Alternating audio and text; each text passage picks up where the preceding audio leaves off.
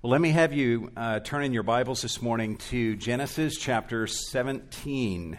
We are continuing in our study of the book of Genesis, and as we continue in our study, uh, we come this morning to Genesis chapter 17. My goal today is to cover verses 1 through uh, 27. And if you want to give a title to the message, it would be Pressing Home the Covenant at the end of hope. Pressing home the covenant at the end of hope. Uh, in John 11, you guys, many of you know the story. Jesus shows up in the little town of Bethany after Lazarus had died. And both Mary and Martha, when they saw Jesus after he arrived in Bethany, they approached him at two different points, but both of them said exactly the same thing to Jesus. They both said, Lord, if you had been here, my brother would not have died. It was their hope that Jesus would have showed up earlier and performed a miracle of healing Lazarus so that he would not die. And this is why they had sent word to him days earlier. But Jesus delayed in coming to Bethany intentionally, and little did Mary and Martha realize that Jesus intentionally delayed coming to them because he wanted to do the greater miracle of raising Lazarus from the dead. Mary and Martha were reaching out to Jesus hoping for a healing. What they got instead was a resurrection. And I kept thinking about that story in John 11 as I studied Genesis uh, chapter 17 uh, this past week because I'm pretty confident that Abram, at some point in this chapter, felt very similar to how Mary and Martha uh, felt in John 11. Just a little bit of backdrop so that you can appreciate this in Genesis chapter uh, 12, God promised to make of Abram a great nation. In Genesis 13, God promised to make Abram's descendants as plentiful as the dust of the earth. In Genesis 15, God promised to give Abram a son from his own body and make his descendants like the stars of heaven. For 10 or so years, God was making these kinds of promises to Abram, and yet no child ever came. We saw a few weeks ago how in Genesis chapter 16, Abram and Sarah uh, decide we're going to help God a little bit. And we're going to take matters into our own hands and come up with our own plan of um, having a child. So the plan was that Abram would sire a child through Hagar, who was Sarah's servant girl. And we saw how they made a huge mess in the process, just like we often do when we go our own way and try to help God sinfully. But in the end, we saw how God intervenes. We saw how Ishmael was born, and valuable lessons are obviously learned. And in the last verse of Genesis 16, we're told that Abram is 86 years old. Now, think with me uh, just for a moment, because this will help to prepare us for Genesis 17. If Abram was inclined to think this way, the events of Genesis 16 would have at least shown Abram that he is still physically able to get a woman pregnant. So Abram could have thought that there is still reason to hope in the possibility of Sarah getting pregnant if God would just somehow do a miracle and open up her womb. She's 10 years younger than Abram. So if you take Abram's reproductive ability at the age of 86 and combine that with the miracle of God opening Sarah's womb, then a child through Sarah is within the realm of possibility, right? Well, if you don't mind writing in your Bible, um, in the space between the last verse of Genesis 16 and the first verse of Genesis 17, you can write the words 13 years. In verse 1 of Genesis 17, we learn that Abram is 99 years old when the events of Genesis 17 begin to take place, which means that there are 13 unrecorded years sandwiched in between the last verse of Genesis 16 and the first verse of Genesis 17. Imagine what a weight that was for Abram.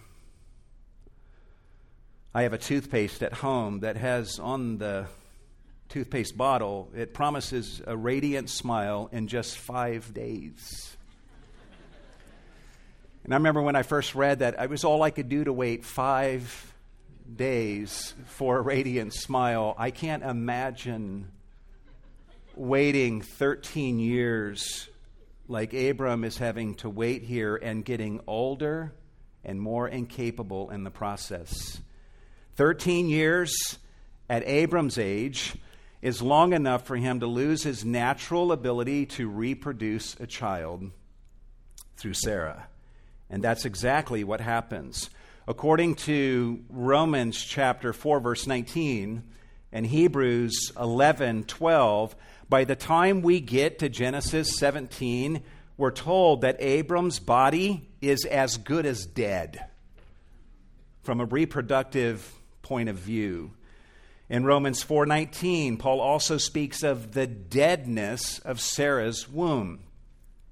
And guys, it's right here at this moment of Abram and Sarah's life, which actually looked more like death, that God appears and speaks to Abram with the vibe that says, All right, Abram, let's go. We're just getting started.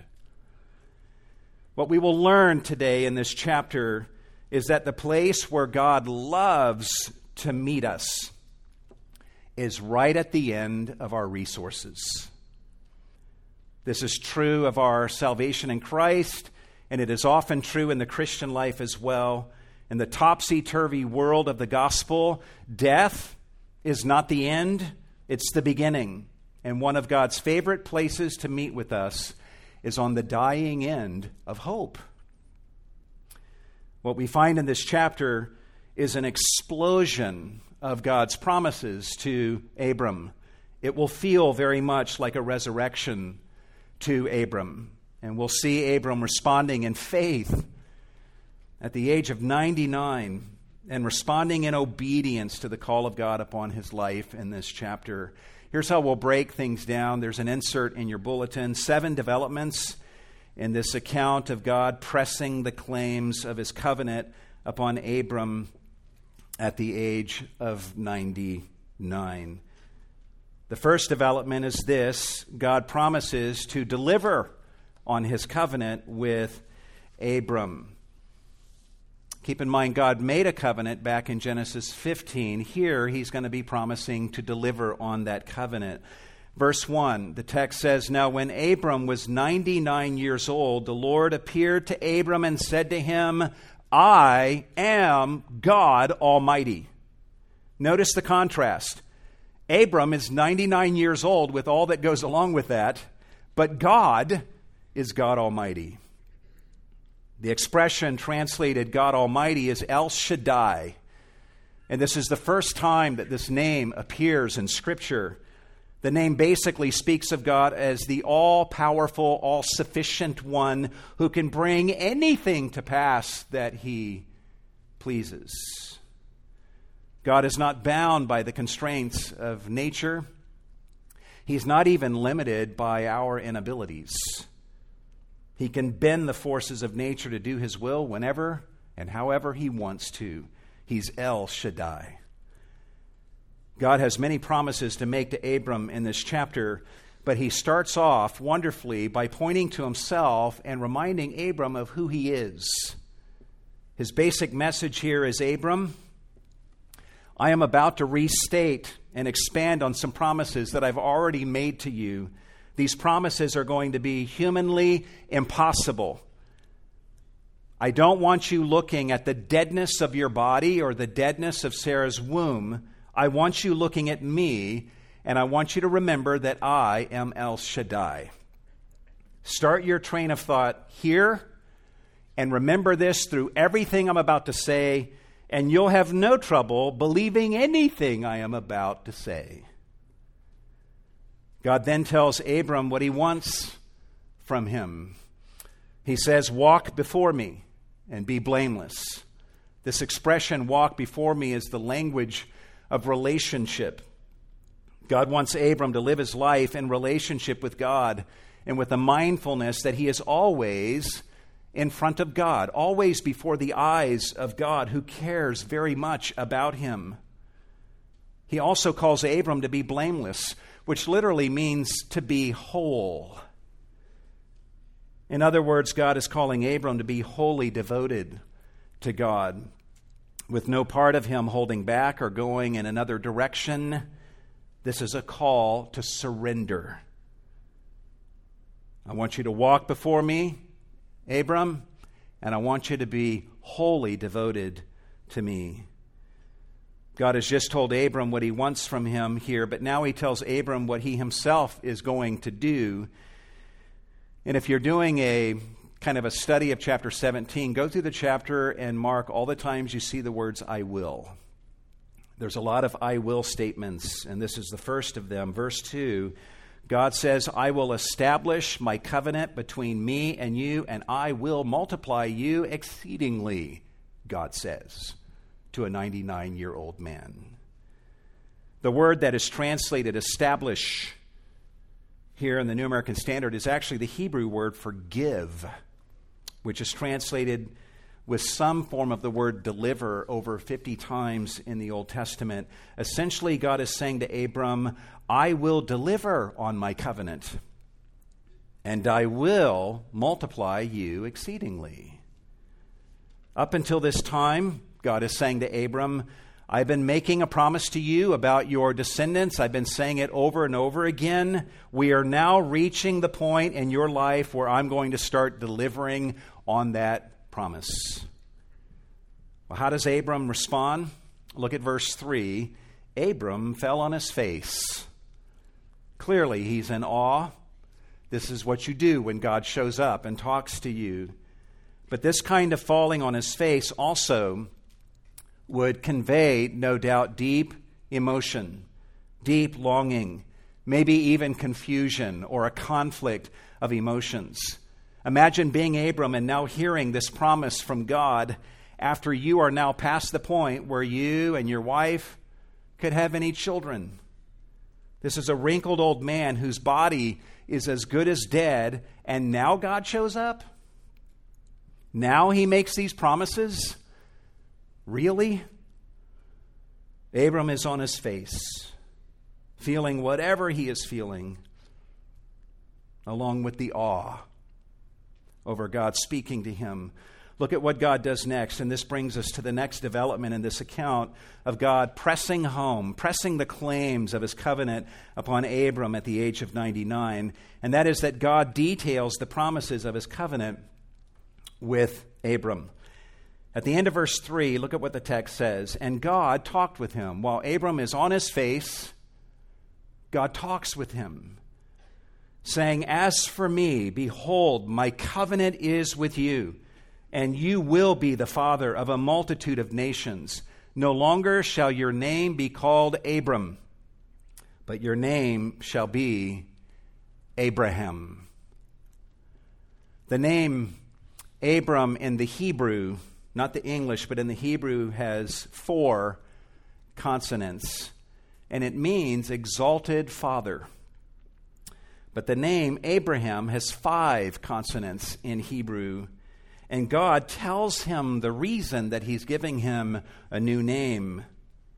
He says it in verse 5 For I have made you the father of a multitude of nations. That's the meaning of Abraham, the father of a multitude of nations. God then explains the name change further with some I will statements. Look at what he says starting in verse uh, 6. He says, I will make you exceedingly fruitful, and I will make nations of you, and kings will come forth from you. I will establish my covenant between me and you and your descendants after you throughout their generations for an everlasting covenant to be God to you and to your descendants after you. At the very moment when Abraham might have wondered if God was now embarrassed by the earlier promises that he had made to him about giving descendants to him and making of him a great nation, God here shows up and explodes with a rapid fire restatement and expansion on his earlier promises. God here is saying, I'm not regretting any promises that I made to you earlier. In fact, I'm restating them and I'm expanding on them as I speak to you at the age of 99. Here, God says, I will make nations of you. That at least includes Israel and Judah and Edom, which came from Esau.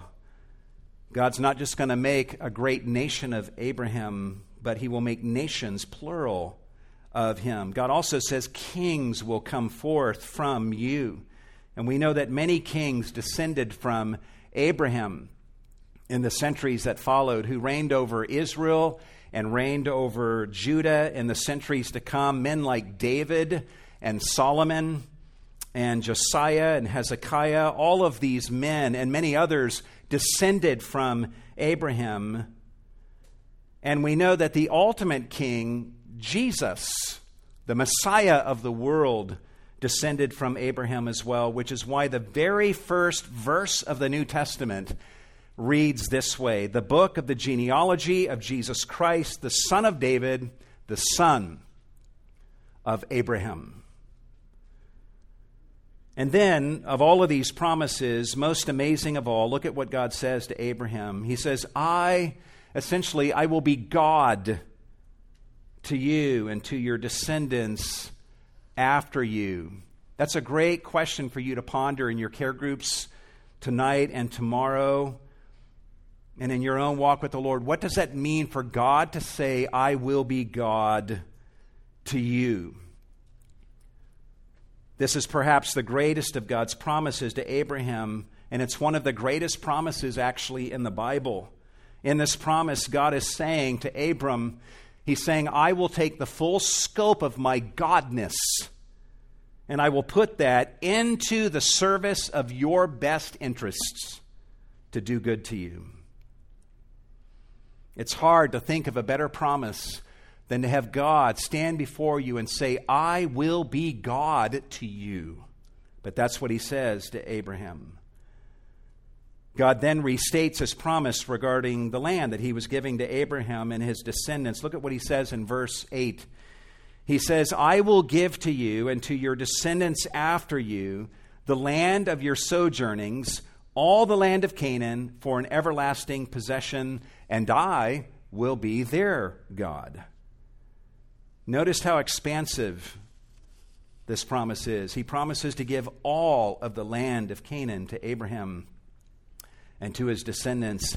And he promises to give it to Abraham's descendants as an everlasting possession. That word everlasting, you might want to mark that. This is one of four times that God uses the word everlasting in this chapter as he speaks the various aspects of his covenant to Abraham. God here is assuring Abraham that he will deliver on his promises but starting in verse 9, God asks something of Abraham. He's already called upon Abraham to walk before him, to be wholly devoted to God. He's called upon Abraham essentially to receive a name change. But there's something else that God will require of Abraham. And this leads us to the third development in this account of God pressing home, pressing the claims of his covenant upon Abraham at the age of 99 when his body was as good as dead. Number three, God calls upon Abraham to implement the covenant sign of circumcision. I know you guys will be paying attention to this point. Look at what happens in verse 9. God said further to Abraham, Now as for you, you shall keep my covenant, you and your descendants after you throughout their generations. At the very least, this instruction means that Abraham is to guard these covenant promises of God that God has just spoken and to keep the memory of them alive throughout his lifetime and throughout the generations to follow. But God means something more than this. There's something specific that God wants Abraham to do to show himself a keeper of this covenant. In verse 10, look at what God says. He says, This is my covenant which you shall keep between me and you and your descendants after you. Every male among you shall be circumcised. And you shall be circumcised in the flesh of your foreskin, and it shall be the sign of the covenant between me and you. Evidence historical evidence indicates that there were other cultures in this day and prior to Abraham's day that practiced circumcision. Even the Egyptians practiced circumcision. So this practice is actually nothing new in Genesis 17. What is new is the spiritual significance that God is attaching to this practice. In verses 10 and 11, God is telling Abraham that circumcision would serve as a sign of the covenant between God and Abraham and his descendants. There's something else unique here that commentators point out. While circumcision was practiced by other cultures in Abraham's day and prior to his day, evidence indicates that the procedure of circumcision was performed when a boy turned 12 or 13 years of age. It was sort of a rite of passage into manhood. Or it was done as a prenuptial ritual before marriage. I would imagine many remain single for that reason. However, God here is prescribing infant circumcision in verse 12. Look at what God says in verse 12, he says, And every male among you who is eight days old shall be circumcised throughout your generations. At the very least, this requirement of infant circumcision shows that God wants Abraham's descendants to bear this covenant sign throughout virtually the entirety of their lives. The practice of circumcision that God is imposing upon Abraham here also extends to Abraham's household servants, even if they weren't his descendants, including, uh, in verse 12, a servant who is born in the house or who is bought with money from any foreigner who is not of your descendants.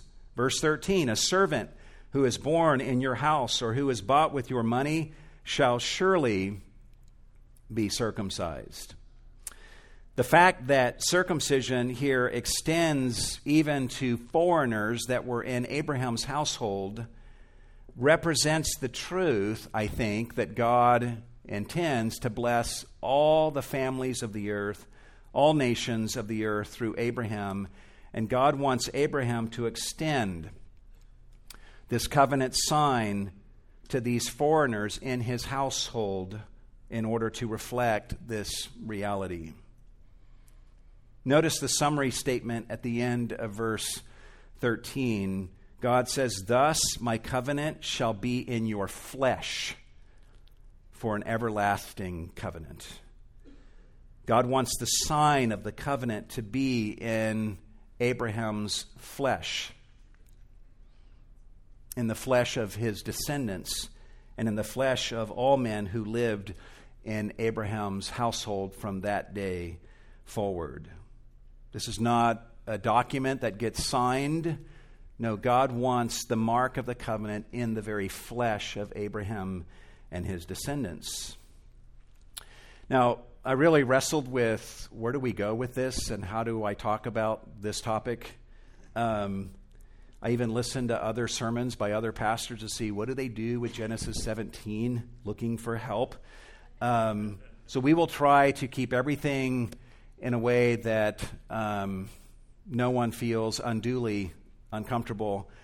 Uh, and without going into too much detail here, uh, we can observe that circumcision is painful. It involves cutting the flesh, it involves bleeding, and it actually points us to the fact that every covenant of God is enacted with blood. Back in chapter 15, we saw that animals were cut in two. And we saw God walk between the halves of the animals as he made his covenant promises to Abraham. Here in Genesis 17, we see that God wants there to be a ceremonial cutting and bleeding and permanent alteration in the flesh of Abraham and his descendants to serve as a sign of this covenant. Both the cutting of Genesis 15 and the cutting here in Genesis 17 point to the ultimate cutting and bleeding that Christ himself will endure at the cross. And his death at the cross serves as the ultimate ratification for every covenant that God ever made, including his covenant with us. So, that much I think we can safely say, but having said that, let's just be honest for a moment. This practice raises questions. A question that someone might honestly ask is why circumcision? Why make the mark of the covenant, of all places, there? Why not just a tattoo on Abraham's bicep? Or something like that, wouldn't that be simpler and less painful? And to answer those questions, uh, there's at least two thoughts that are worth pondering. First of all, let's at least observe that God's instruction to Abraham here demonstrates his absolute lordship over every part of Abraham's body, all the way to the most private sexual extremity of his body. Just as God, is it not true, has lordship over the sexual parts of our bodies today. Do you believe that? Putting circumcision aside for just a second, do you believe that the lordship of Christ extends to the sexual parts of your body? And do you live as if that's true? Do you do what God tells you to do with the sexual parts of your body? This is so countercultural. During an abor- abortion rights march last year, one woman carried a sign that said, My uterus is greater than your God.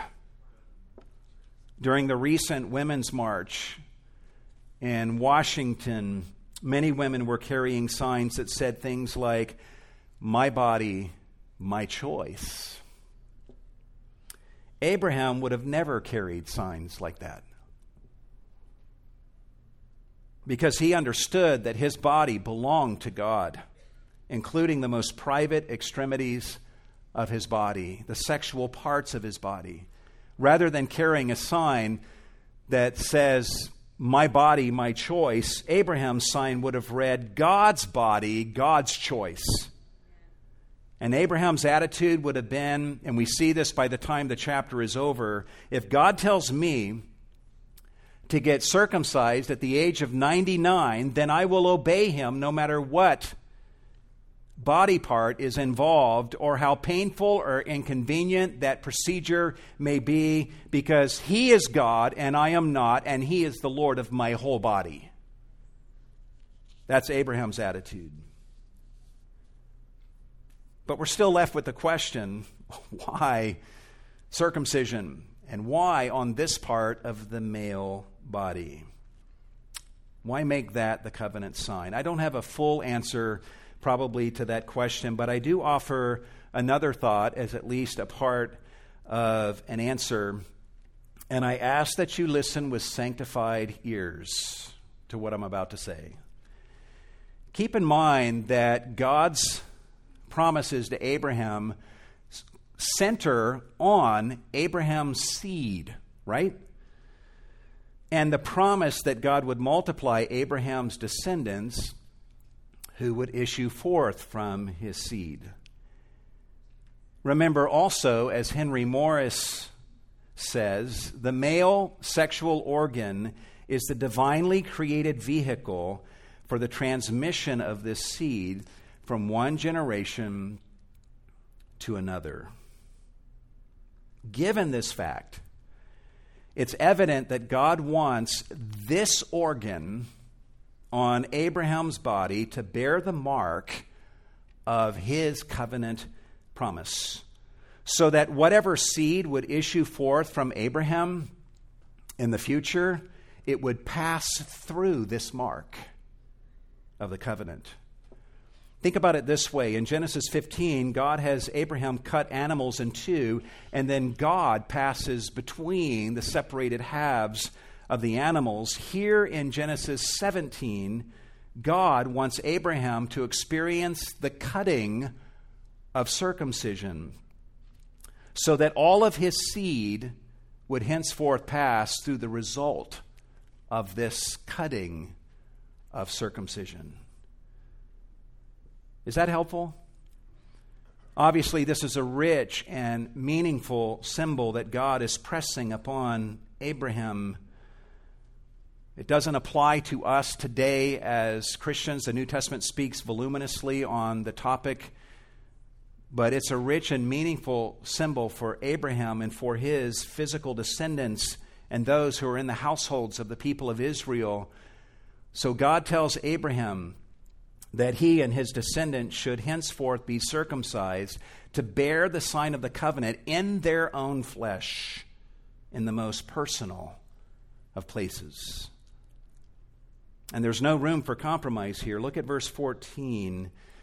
God says, But an uncircumcised male who is not circumcised in the flesh of his foreskin, that person shall be cut off from his people. He has broken my covenant. In other words, he's removed himself from the blessings of my covenant. It Doesn't mean God won't fulfill his covenant promises. It means that person has removed themselves from the blessings of what God will do in keeping his covenant. So, this is Abraham's part in keeping the covenant, but there's more.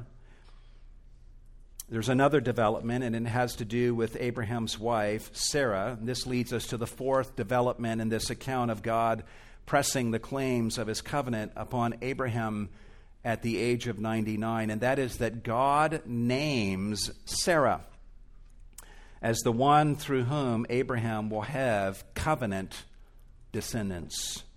Look at what God says in verse 15.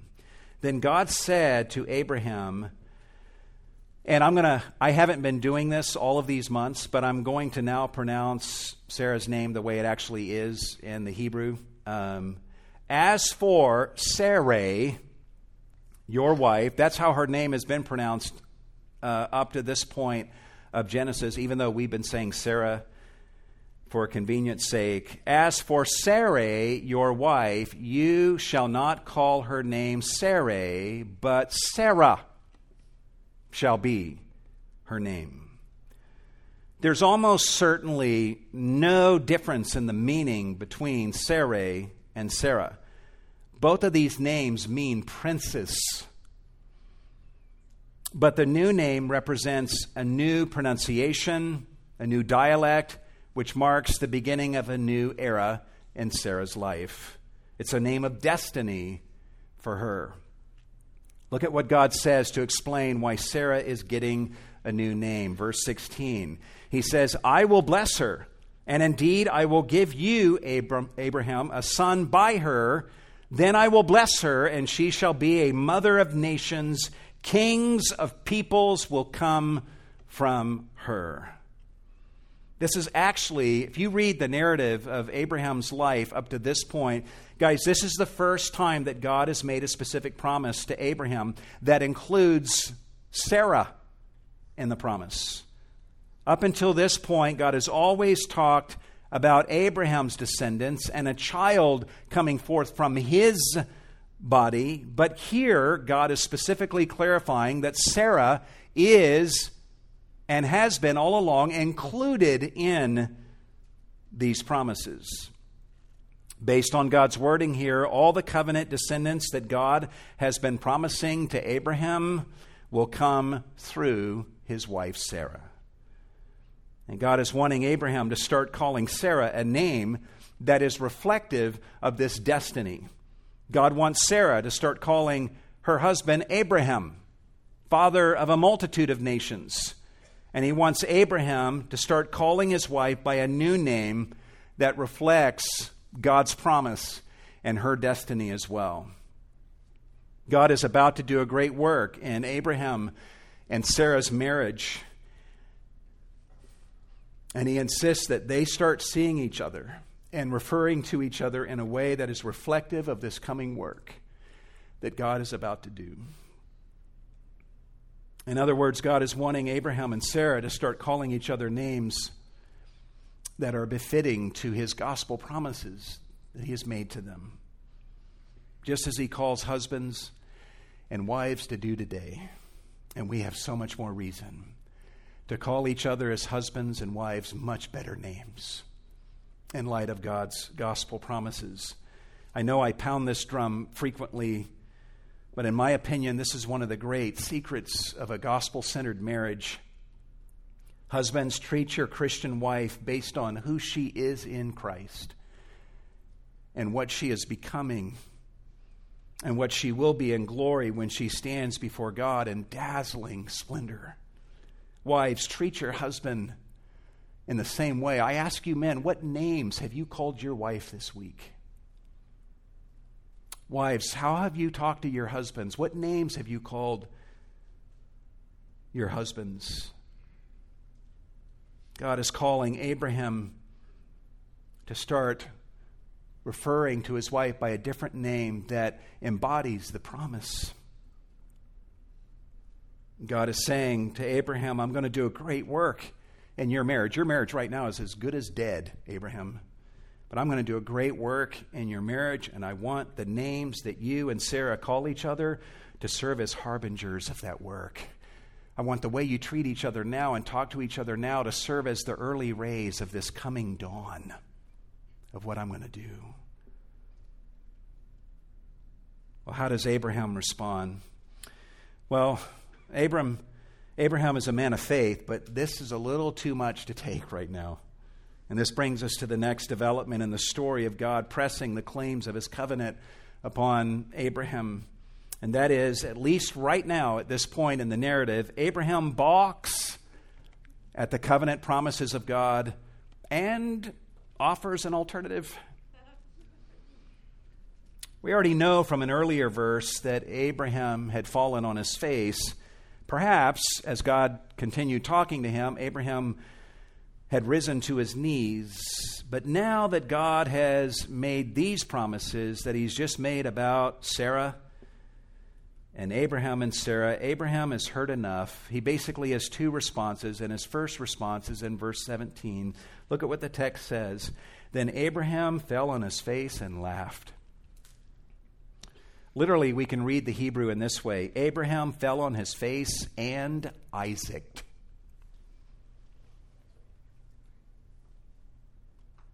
Then we're told that Abraham said in his heart, he dared not speak his doubts out loud, but he is thinking them. And what he is thinking are two questions. And the questions are Will a child be born to a man 100 years old?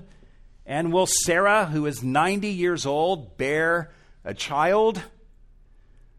Guys, this is exactly why God started his speech at the beginning of Genesis 17 by saying to Abraham, I am El Shaddai. I am God Almighty. But Abraham forgets this in the moment. And rather than remembering that God is God Almighty who is making these promises, Abraham instead hears these promises and he thinks about his own elderliness and his wife's old age. He thinks about how physically incapable he and Sarah are. And if you read these questions a thousand times, you'll notice in every reading that God shows up nowhere in his questions. Abraham and Sarah's marriage is dead from a reproductive point of view. And that's all that Abraham can think about right now. We get that. So naturally, Abraham's thoughts lead him to speak out loud to God. Look at verse 18. And Abraham said to God, Oh, that Ishmael might live before you. Here is God making a staggeringly wonderful promise to Abraham. And Abraham looks at that promise from God and then says, Can't we just stick with Ishmael, whom we produced through our own plan 13 years ago? Can't he just be the son of promise? God promises Abraham something great, and Abraham responds by trying to get God to settle for some lesser plan. And this is the way we often are. In fact, we're guilty of this every time we choose to sin. Every time we choose to sin, we are settling for something less than God's wonderful best because we are all settlers by nature. Having said what I've just said, there is still beauty to appreciate in Abraham's words about Ishmael. Abraham loved his son, Ishmael. He wants the best for Ishmael. And he wants Ishmael to be in on the promises that God is making now. So Abraham intercedes on behalf of his son. Ishmael is blessed to have a dad who advocates for him in the presence of God like this.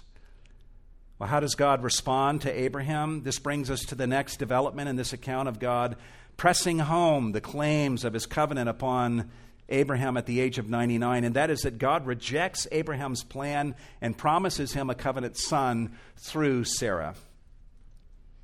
God is emphatic in his response to Abraham. Look at verse 19. But God said, no. But Sarah, your wife, will bear you a son, and you shall call his name Isaac, and I will establish my covenant with him for an everlasting covenant for his descendants after him. The Hebrew word that is translated no is an emphatic word that is put on the front end of something that you're about to say that's contrary to something that's just been said. It's the word you use when you want to double down on a promise that you've made to someone who stands there doubtful or who is suggesting an alternative. It's what you, as parents, would say to your children when you say, You will be going to bed now. And they say, Well, can I go to bed an hour from now? And you say, You would use this Hebrew word, abal. That's the Hebrew word. Parents, for you to use this, I should have had it on the screen. Abal. That means no, you will surely go to bed now.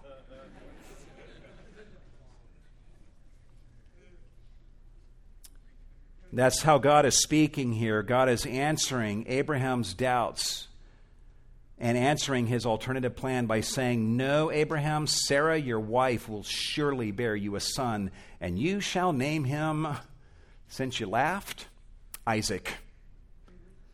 You will name him Laughter, and my covenant will be with Isaac and his descendants. But God also graciously responds to Abraham's plea regarding Ishmael. Look at what he says in verse 20. As for Ishmael, I've heard you. Behold, I will bless him, and will make him fruitful, and will multiply him exceedingly. He shall become the father of twelve princes, and I will make him a great nation. The language that God uses here indicates that he will bless Ishmael because he heard Abraham's prayer for Ishmael. When today you see the prosperity of the Arab peoples inhabiting some of the most strategic parts of the world, you can know that you are witnessing the ongoing answer of God to Abraham's prayer for Ishmael. Ishmael and his descendants will not be the children of the covenant, but they will be blessed because of Abraham's prayer for Ishmael. This right here is a great encouragement for us as parents to pray for our children. Do you pray for your children? Do you call down the blessing of God from heaven upon your children? Ishmael was blessed to have a dad who was praying and interceding on his behalf before the God of heaven. One of the greatest gifts that we as parents can give to our children is to be their advocate before God in prayer, praying for the blessing of God upon them while they're in our home and praying all the more after they leave our home. Charles Spurgeon, the great preacher of over a century ago, spoke of how blessed he was to have a mom who prayed for him. Listen to what he once said. He said, Certainly I have not the powers of speech. And by the way, when Spurgeon, an eloquent man, says that, you know it's something really amazing. He had the power of speech to say anything he wanted to say, but here, he says, I don't know how to say it and to express my gratitude sufficiently. Certainly, I have not the powers of speech with which to set forth my valuation of the choice blessing which the Lord bestowed upon me in making me the son of one who prayed for me and prayed with me. How can I ever forget when she, his mother, bowed her knee and with her arms about my neck prayed, Oh, that my son might live before thee. Parents, give your children the gift of a praying parent. Plead for their souls. Call down the blessing of God upon them as long as you live. Abraham prayed for Ishmael, and God hears Abraham's prayer and promises to bless Ishmael. However, he insists that his special covenant promises will belong to Isaac. Look at what he says in verse 21. He says, But my covenant I will establish with Isaac, whom Sarah will bear to you at this season next year. And what a wonderfully specific promise this is. Finally, God's been making generic promises up to this point. Finally, this is no longer some generic promise. This is a promise from God with a time stamp on it.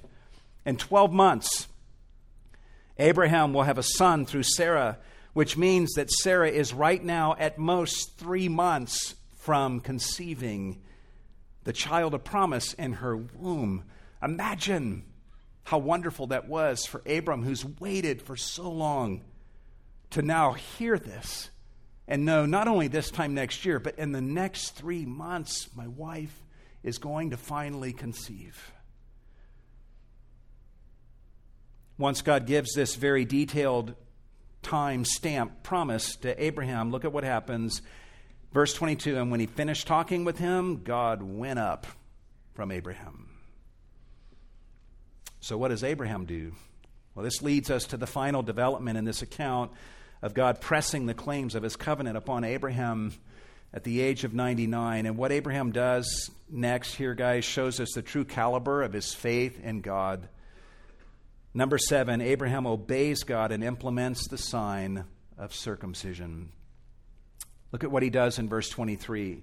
Then Abraham took Ishmael his son, and all the servants who were born in his house, and all who were bought with his money, every male among the men of Abraham's household and circumcised the flesh of their foreskin in the very same day as God had said to him. Keep in mind, not that you need this reminder, but keep in mind that circumcision is a painful procedure. It was a significant enough surgical procedure that it would leave a man in bed recovering for at least three days. But amazingly, Abraham did not delay in carrying out God's instruction. We're told here in the text that they were all circumcised the very same day, meaning the very day that God had spoken to Abraham. We're also told that Abraham does just as God had said to him, following God's instructions to the letter. No compromise, no delay, no alternative plans or procedures, just complete and swift obedience for Abraham and for his whole household. Moses, who's writing this account, gives us the following details. He says, Now Abraham was 99 years old when he was circumcised in the flesh of his foreskin, and Ishmael, his son, was 13 years old when he was circumcised in the flesh of his foreskin. Guys, even though Ishmael was not a son of the covenant promise, he was a part of Abraham's household. And Abraham not only wanted to obey the Lord, because the Lord told him to do this, but he wanted Ishmael to honor the covenant that God made to Abraham regarding his son Isaac. Also, God had promised Abraham that through his seed all the families of the earth would be blessed, and Abraham's circumcision of Ishmael would represent his belief that Ishmael and his descendants will ultimately be beneficiaries of this blessing as well. Moses closes with a summary statement regarding the full scope of Abraham's total obedience to the Lord. Verse 26 In the very same day, Abraham was circumcised, and Ishmael his son. All the men of his household who were born in the house or bought with money from a foreigner were circumcised with him. Abraham didn't stand before his household and say, All of you are getting circumcised today. That's not leadership. He's saying, God has told me to be circumcised, and I want you to be circumcised with me. And they were circumcised together with Abraham. Now, Abraham's faith is just staggering here. Imagine the family meeting. Imagine Abraham gathering everyone around after he had this visitation from God. And imagine this 99 year old man whose body is as good as dead, standing in front of his household and saying to them, God has appeared to me again. He's promised me that he will give us a child through my wife Sarah. I want everyone starting now to start calling her Sarah. That's what I'm going to call her, and I want you to call her the same thing. And I want everyone to start calling me Abraham. Because God says I'm going to be the father of many nations. God has told me also that this time next year, I will have a son through Sarah. And I believe God because he's made a covenant with me. And speaking of covenant and keeping that covenant, God has also told me to have all the men in my household circumcised as a sign of his covenant. So today, I want myself and every man among us in our household to be circumcised today. We will not delay. We're not going to wait till tomorrow. We will be circumcised today in obedience to the Lord. Again, obeying God's call to be circumcised was costly and painful for Abraham. It would leave the men of Abraham's encampment immobilized and unprotected from enemies for at least three days. And it was all based on an impossible promise that God hadn't even fulfilled yet. I'm sure the boys and the men in this household weren't jumping for joy over the prospect of getting circumcised, yet Abraham led the way and he obeyed God and he led his household in obeying God.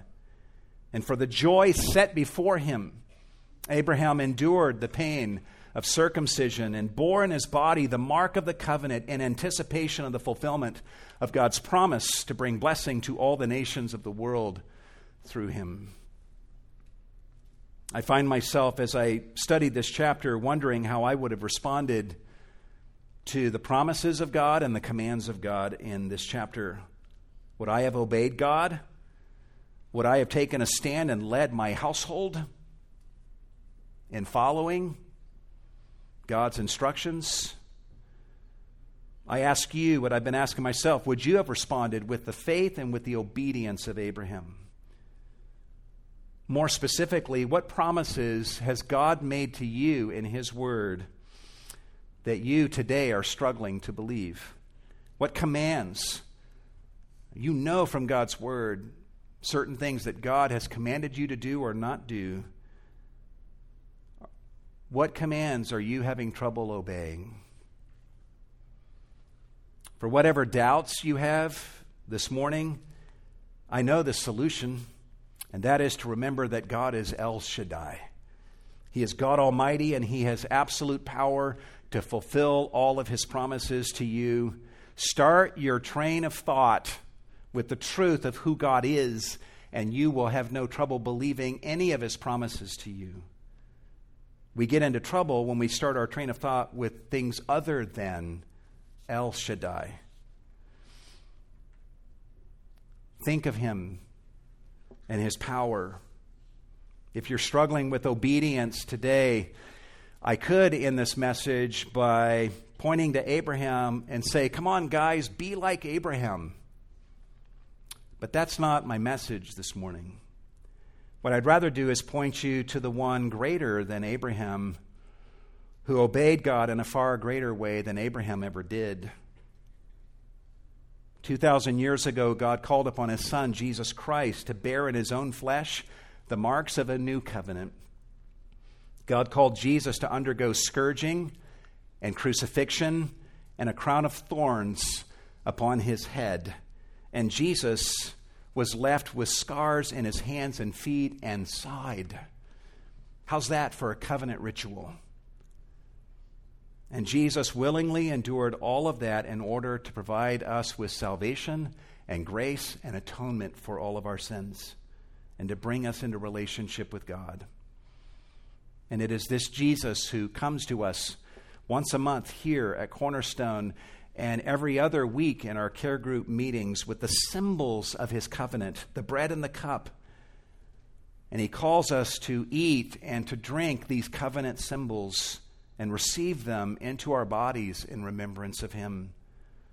That's how we honor the new covenant, not through physical circumcision, but by believing in Jesus and receiving Him into ourselves, letting Him circumcise our hearts.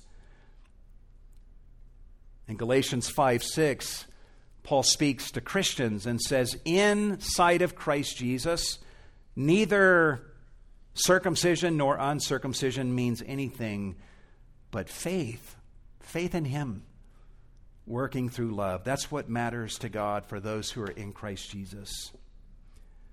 And speaking of Christ Jesus, we learn in the New Testament that on the third day after Jesus' death, when his body was as good as dead, God raised him from the dead. Some would have seen Jesus crucified and buried in the tomb and would have thought that God has showed up too late to save Jesus from dying, but God delayed and allowed Jesus to die and be laid in the tomb because he had a greater miracle in mind the miracle of resurrection. Jesus' body was dead in the tomb, yet God raised him to life so that Jesus now might live forever to save those who call upon him by faith.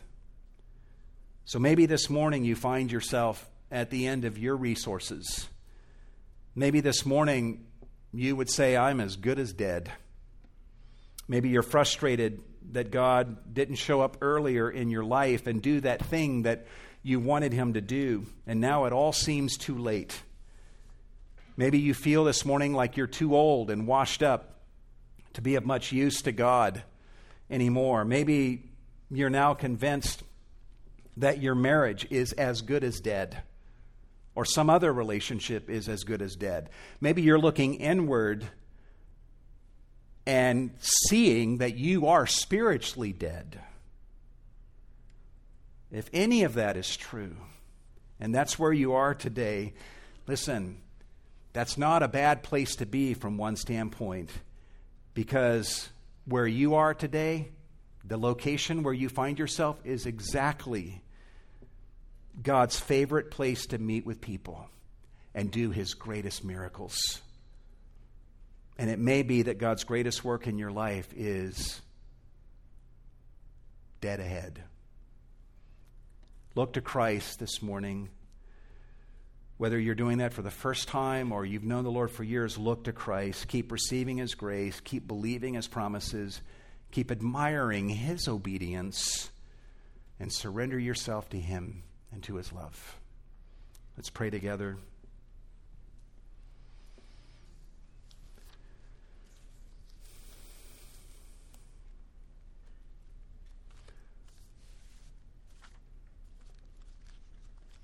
Lord, we thank you for the example of Abraham. We thank you, Lord Jesus, for what you endured and how, even at the right hand of God right now, you bear in your body the marks of the new covenant that we benefit from when we come to you by faith and believe in you.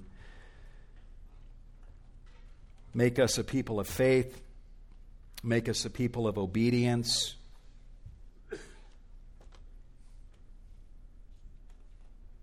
Who are primarily inspired by your obedience, Lord.